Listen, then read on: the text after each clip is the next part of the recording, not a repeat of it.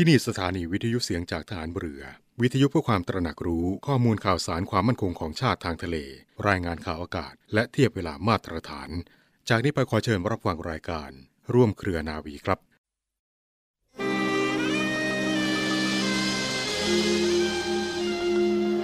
คนเรา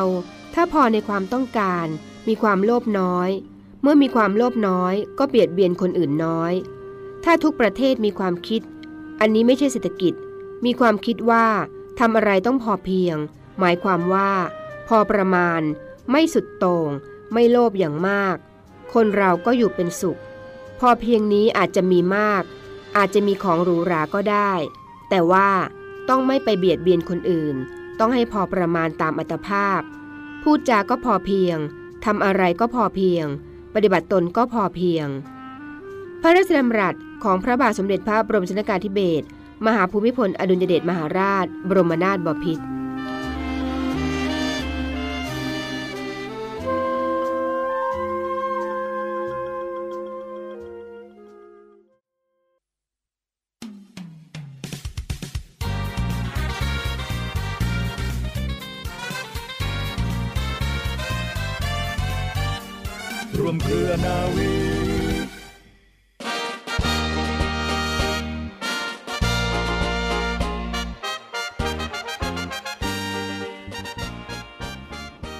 สวัสดีคุณผู้ฟังทุกท่านค่ะ ขอต้อนรับคุณผู้ฟังทุกท่านเข้าสู่รายการร่วมเครือนาวี กับเรื่องราวสาระความรู้และข่าวสารที่นำมาฝากคุณผู้ฟังกันเป็นประจำทุกวันสำหรับเรื่องเล่าชาวเรือในวันนี้มีประวัติความเป็นมาที่น่าสนใจ ของโครงการฟาร์มตัวอย่างตามพระราชดำริ บ้านขุนแตะตำบลดอยแก้วอำเภอจอมทอง จังหวัดเชียงใหม่มาฝากคุณผู้ฟังกันค่ะ เมื่อวันที่ 23 กุมภาพันธ์ 2540 สมเด็จพระนางเจ้าสิริกิติ์พระบรมราชินีนาถพระบรมราชชนนีพันปีหลวง ได้เสด็จเยี่ยมราษฎรและนักเรียนโรงเรียนบ้านขุนแปะตำบลบ้านแปะอำเภอจอมทองจังหวัดเชียงใหม่ และได้ทรงรับทราบข้อมูลบ้านขุนแตะจากราษฎรที่มาเข้าเฝ้า จึงได้มีพระราชดำริให้ดำเนินการจัดตั้งฟาร์มตัวอย่างที่บ้านขุนแตะหมู่ 5ตำบลดอยแก้วอำเภอจอมทอง จังหวัดเชียงใหม่ค่ะ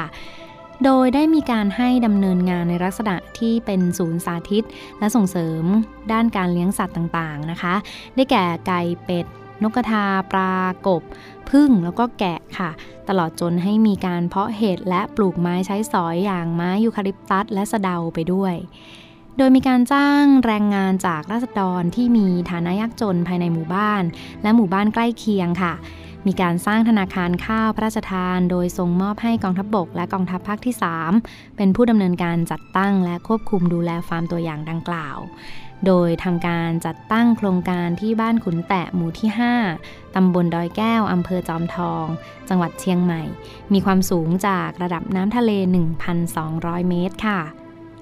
สำหรับวัตถุประสงค์ของโครงการนะคะคุณผู้ฟัง โครงการนี้ถูกจัดตั้งขึ้นเพื่อส่งเสริมรัษฎรในพื้นที่ค่ะ ให้มีรายได้เสริมจากการดำเนินการฟาร์ม เป็นแหล่งอาหารให้กับรัษฎรในพื้นที่ของโครงการค่ะ เป็นแหล่งข้อมูลในการถ่ายทอดกรรมวิธีของกิจกรรมที่ดำเนินการในฟาร์ม ที่ได้ผลให้รัษฎรในพื้นที่โครงการ เอาไปสามารถดำเนินการเองต่อได้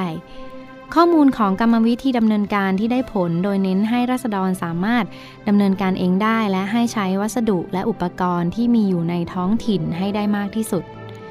เป็นการขยายพื้นที่ป่าไม้ในบริเวณโครงการไปด้วยค่ะ ในส่วนของเป้าหมายของโครงการนะคะรัษฎรในหมู่บ้านขุนแตะหมู่ที่ 5 จะต้องขยายผลไปสู่รัษฎรหมู่บ้านใกล้เคียงได้ค่ะอย่างเช่น บ้านหินเหล็กไฟ บ้านห้วยมะนาวที่อยู่ตรงหมู่ที่ 4 บ้านห้วยส้มปล่อย และบ้านขนุน 1 2 3 หมู่ที่ 8 รวม 5 หมู่บ้านด้วยกันค่ะ แนวทางในการดำเนินงานค่ะกองทัพภาคที่ 3 ได้จัดตั้งกองอำนวยการโครงการขึ้น โดยจัดกำลังพลปฏิบัติงานอำนวยการประสานงานกับส่วนราชการที่เกี่ยวข้อง ร่วมดำเนินงานตามแผนงานของโครงการตามขั้นตอนที่กำหนดไว้ทั้งหมด 1. เป็นขั้นของการจัดตั้งค่ะได้แก่การดำเนินงานสำรวจ วางแผน จัดชุดประสานงาน และควบคุมพื้นที่ การประชาสัมพันธ์ สร้างความเข้าใจให้กับรัษฎรในการเตรียมความพร้อมในด้านต่างๆ และการก่อสร้างโรงเรือนชั่วคราวตามความจำเป็น ใช้ระยะเวลาประมาณ 3-5 เดือนด้วยกันค่ะ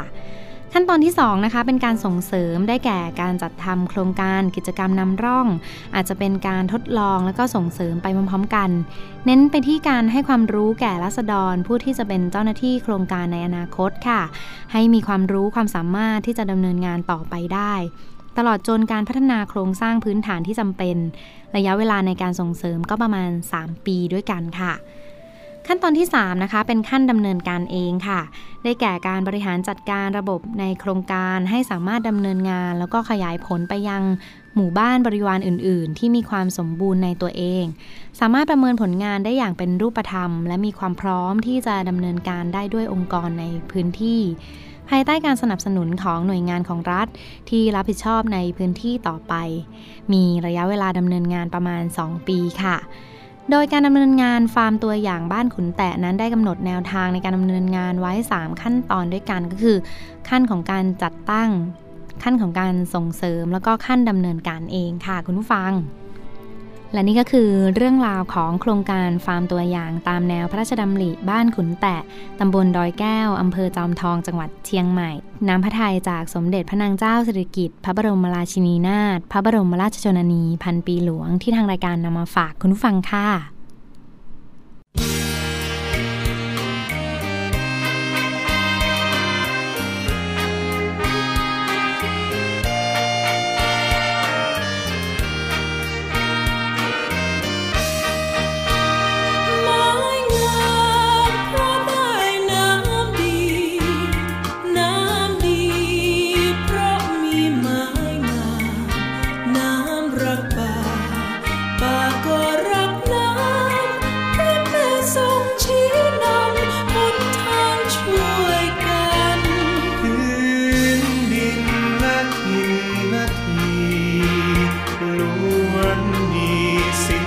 ับอนัน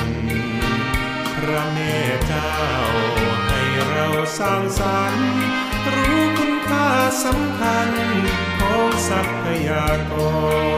ร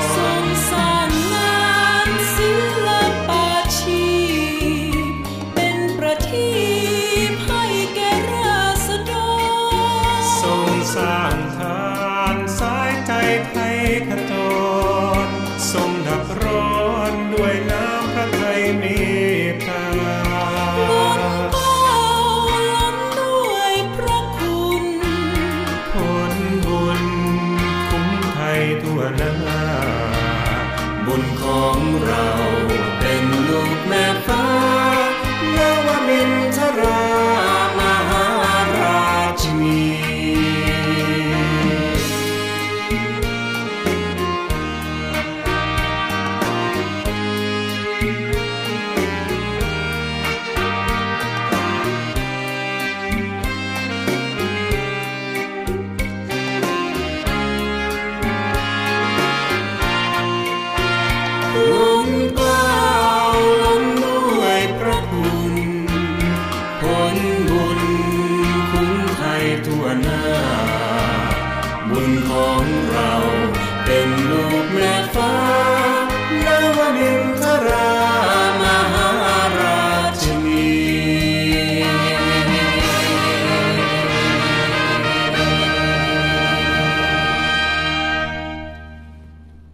ลับเข้าสู่ช่วงนี้ของทางรายการร่วมเครือนาวีกันอีกครั้งหนึ่งนะเรื่องราวข่าวสารความเคลื่อนไหวจากกองทัพเรือในรอบรั้วนาวี รับฟังผ่านทางสถานีวิทยุเสียงจากฐานเรือ สทร 15 สถานี 21 ความถี่ทั่วประเทศไทย และช่องทางของเว็บไซต์ www.voiceofnavy.com นะคะ และเสียงจากฐานเรือพอดแคสต์ค่ะ มาที่เรื่องราวมาฝากทุกท่านกันในช่วงท้ายรายการวันนี้คุณฟังคะสำหรับเรื่องราวของเรือหลวงภูมิพล อดุญเดช เรียกได้ว่าเขากลับมาอีกครั้งหนึ่งค่ะสำหรับเรือหลวง ภูมิพลอดุญเดชกลับมาในครั้งนี้หลังจากที่ได้ไปพัฒนามาติดตั้งระบบแอร์ปลอดเชื้อลำแรกของประเทศไทยนะในส่วนของเรือรบปลอดเชื้อลำแรกของประเทศไทยค่ะเดดว่านี่ก็เป็นอีกหนึ่งบรรยากาศที่สำคัญที่ฐานเรือยังคงเตรียมความพร้อมภารกิจทางทะเล มีการสร้างเป็นโครงการเรือรบ ปลอดเชื้อ ติดตั้งระบบปรับอากาศรวมของเรือให้มีความปลอดภัย ห่างไกลจากโควิด -19 ฟังคะ เรือหลวงภูมิพลอดุญเดชที่ผ่านมาเขาได้มีการนำเรือไป ติดตั้งเรือรบปลอดเชื้อทำระบบเครื่องปรับอากาศรวมของเรือนะปรับ อากาศแอร์ต่างๆ ของเรือให้ปลอดภัยจากโควิด -19 และเป็นต้นแบบในการติดตั้งแล้วในเรือรบลำต่างๆ อีก 7 ลำด้วยกันค่ะ อยู่ระหว่างการติดตั้งเพิ่มเติมอีก 2 ลำนะคะ นี่ก็เป็นส่วนหนึ่งในโครงการเรือรบปลอดเชื้อเรียกได้ว่าเรือแต่ละลำก็มีภารกิจที่สำคัญในการรักษาความมั่นคงของชาติทางทะเลนะคะกำลังพลฐานเรือเป็นอีกหนึ่งปัจจัยสำคัญที่เขาก็ต้องมีสวัสดิการมีศักยภาพที่ดีในการทำงาน เขายังมีการติดตั้งเรือรบปลอดเชื้อในครั้งนี้ด้วย ถือได้ว่าเป็นต้นแบบในการใช้เครื่องปรับอากาศรวมของเรือรบและสถานที่สำคัญของทางราชการให้มีความปลอดภัยและเป็นต้นแบบของพื้นที่สาธารณะต่างๆ อีกด้วยค่ะ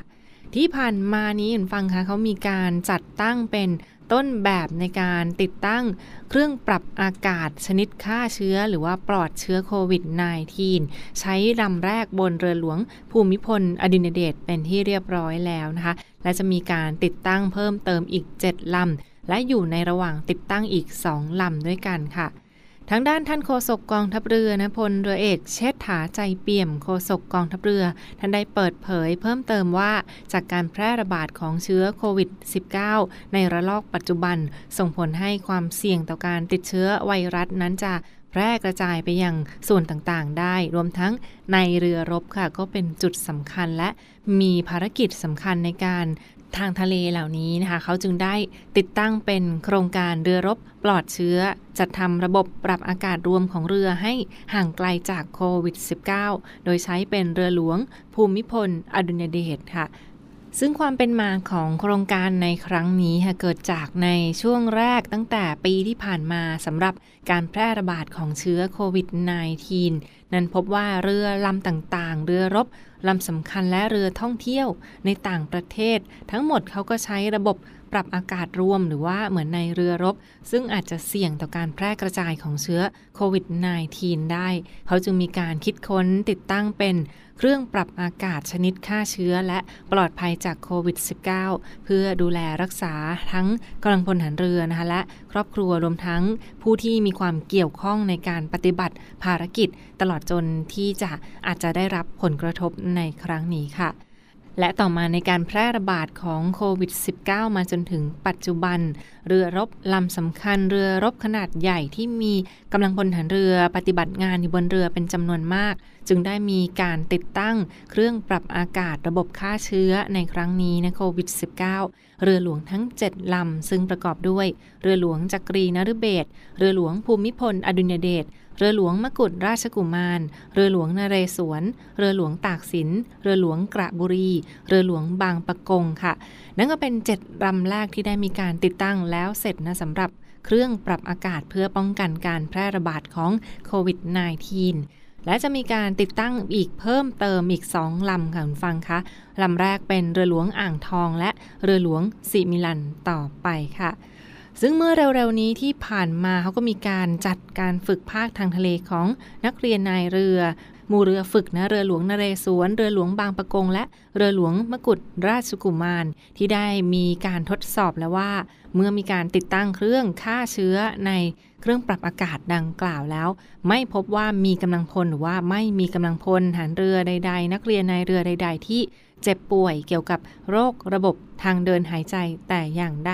นอกจากนี้ยังสามารถขจัดกลิ่นไม่พึงประสงค์เช่น ควัน คราบน้ำมันต่างๆ ให้ ลดลงได้อีกด้วยนะคะ นี่ก็เป็นนวัตกรรมใหม่หรือว่าเทคโนโลยีที่นำมาใช้ใน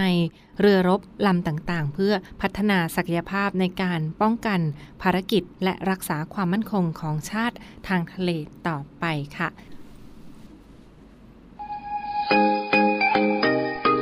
คะวันนี้เราจะไปไหนกันคะ อุปกรณ์อะไรเยอะแยะเลย อ๋อ คุณพ่อจะไปที่ศูนย์รับบริจาคโรงพยาบาลสมเด็จพระปิ่นเกล้าจ้าลูก วันนี้ที่ทำงานคุณพ่อรวบรวมเงินการซื้ออุปกรณ์ทางการแพทย์ แล้วก็สิ่งของต่างๆ เหล่านี้สำหรับใช้รักษาผู้ป่วยที่ติดเชื้อโควิด -19 พ่อเป็นตัวแทนนำไปบริจาคจ้าแม่ก็เพิ่งโอนเงินสมทบทุน มูลนิธิสมเด็จพระปิ่นเกล้าเพื่อผู้ป่วยโควิด -19 เพื่อจะเอาไปซื้ออุปกรณ์ทางการแพทย์เมื่อกี้นี้เองจ้า ดีจังเลยค่ะ คุณพ่อคุณแม่ หนูจะใส่หน้ากากอนามัย ล้างมือบ่อยๆระยะห่างจากคนอื่นด้วย แล้วก็บอกเพื่อนๆให้ช่วยกันด้วยค่ะ พี่ๆคุณหมอและพี่ๆพยาบาลจะได้ไม่ต้องทำงานหนักค่ะ ดีมากเลยจ้าลูก น่ารักจังเลยลูกสาวแม่เนี่ย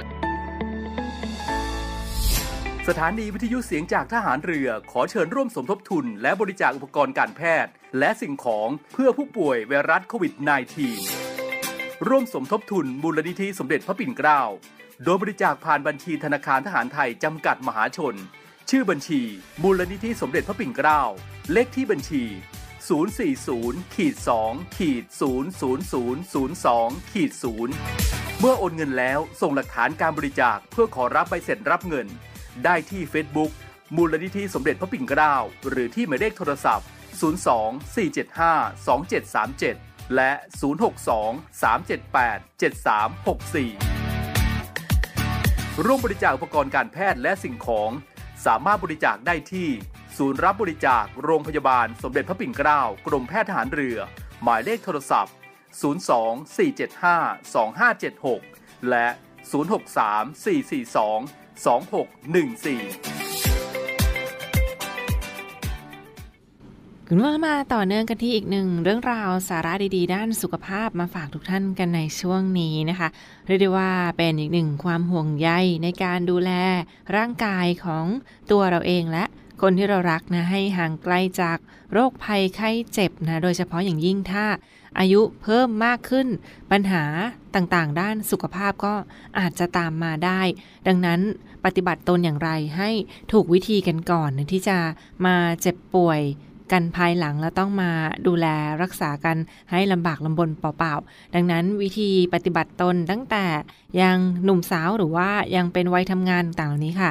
วิธีปฏิบัติตนอย่างไรให้ห่างไกลจากโรคภัยไข้เจ็บนะ ต้องขอขอบคุณในส่วนของเว็บไซต์ Facebook Fanpage ของสารฝันสู่การเป็นหมอ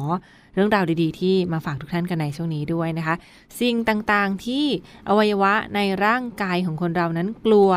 กลัวอะไรบ้างฟังคะประการแรกเลย มากันที่สมอง ส่วนแรกของเรานะเป็นสมองของคนเราถ้า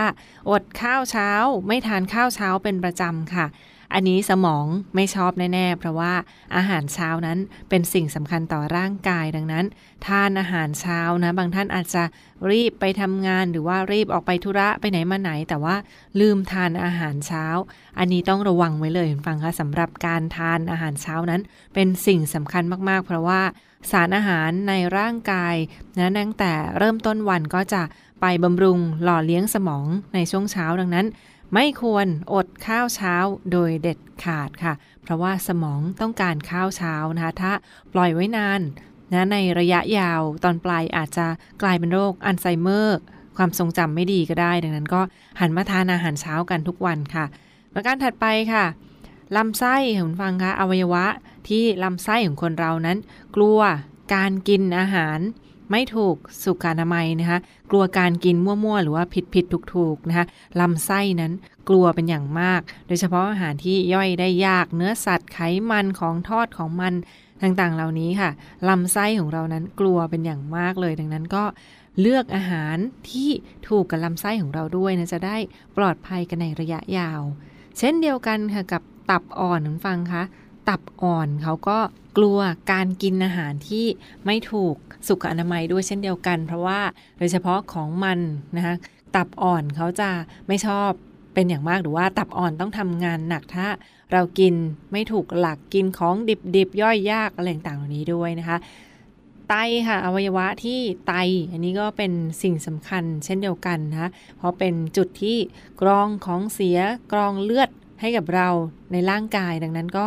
ไตนั้นเขาจะทำงานหนักถ้าเรากินยาหรือว่าทานอาหารที่เป็นเม็ดเป็นยามากเกินไปนะบางท่านอาจจะบำรุงสุขภาพ โดยการกินวิตามิน ซื้อวิตามินเสริมมาทานเยอะเกินไป ไตของเราเนี่ยจะทำงานหนักเพราะว่าเขากลัว โดยเฉพาะเม็ดยาหรือว่า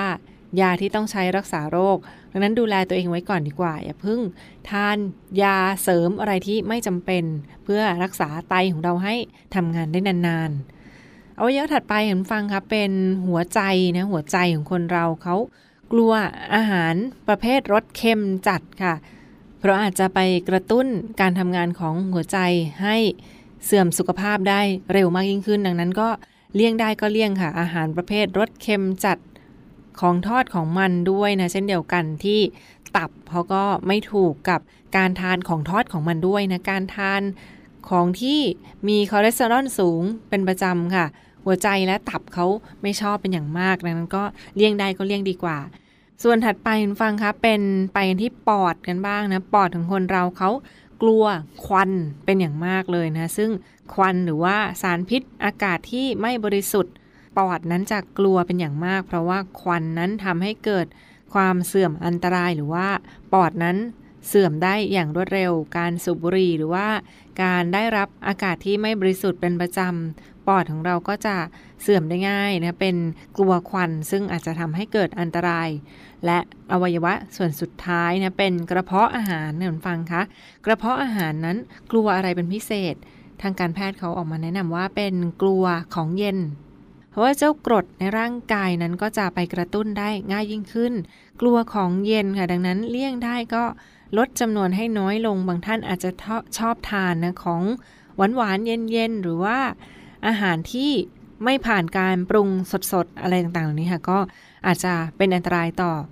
กระเพาะอาหารของเราได้ย่อยยากด้วย แล้วก็เสียสุขภาพได้ง่ายด้วยนะคะ นี่ก็เป็นอีกหนึ่งเรื่องราวความห่วงใยด้านสุขภาพที่มาฝากทุกท่านกันในช่วงนี้นะปฏิบัติตนให้ถูกวิธีกันด้วยค่ะจะได้มีสุขภาพแข็งแรงดีๆ อยู่กับเราไปนานๆ อีกหนึ่งความห่วงใยจากทางรายการในช่วงนี้ค่ะ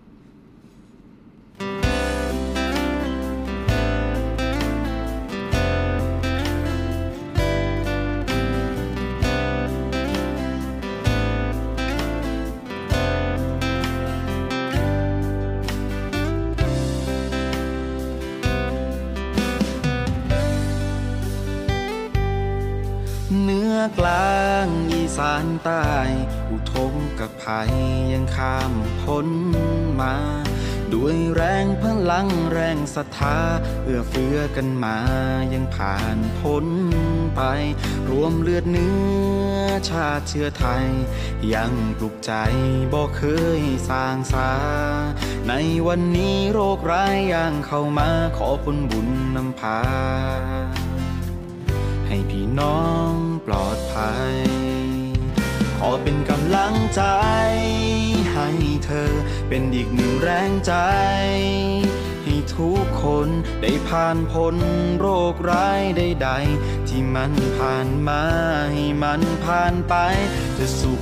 จะทุกข์นั้นไม่สำคัญ ให้เราช่วยกันทุกคนจะปลอดภัย คนละเล็กละน้อยช่วยกันไป มอบเพลงนี้เป็นกำลังใจ สู้ภัยโควิด -19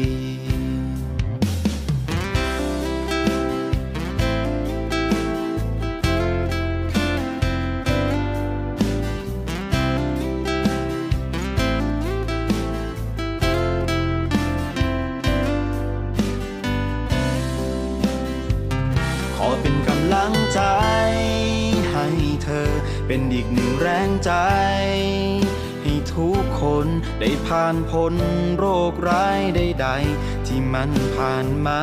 ให้มันผ่านไป จะสุขจะทุกข์นั้นไม่สำคัญ ให้เราช่วยกันทุกคนจะปลอดภัยคนละเล็กละน้อยช่วยกันไป มอบเพลงนี้เป็นกำลังใจ ให้คนไทยทุกคน มอบบทเพลงนี้เพื่อเป็นกำลังใจ สู้ภัยโควิด -19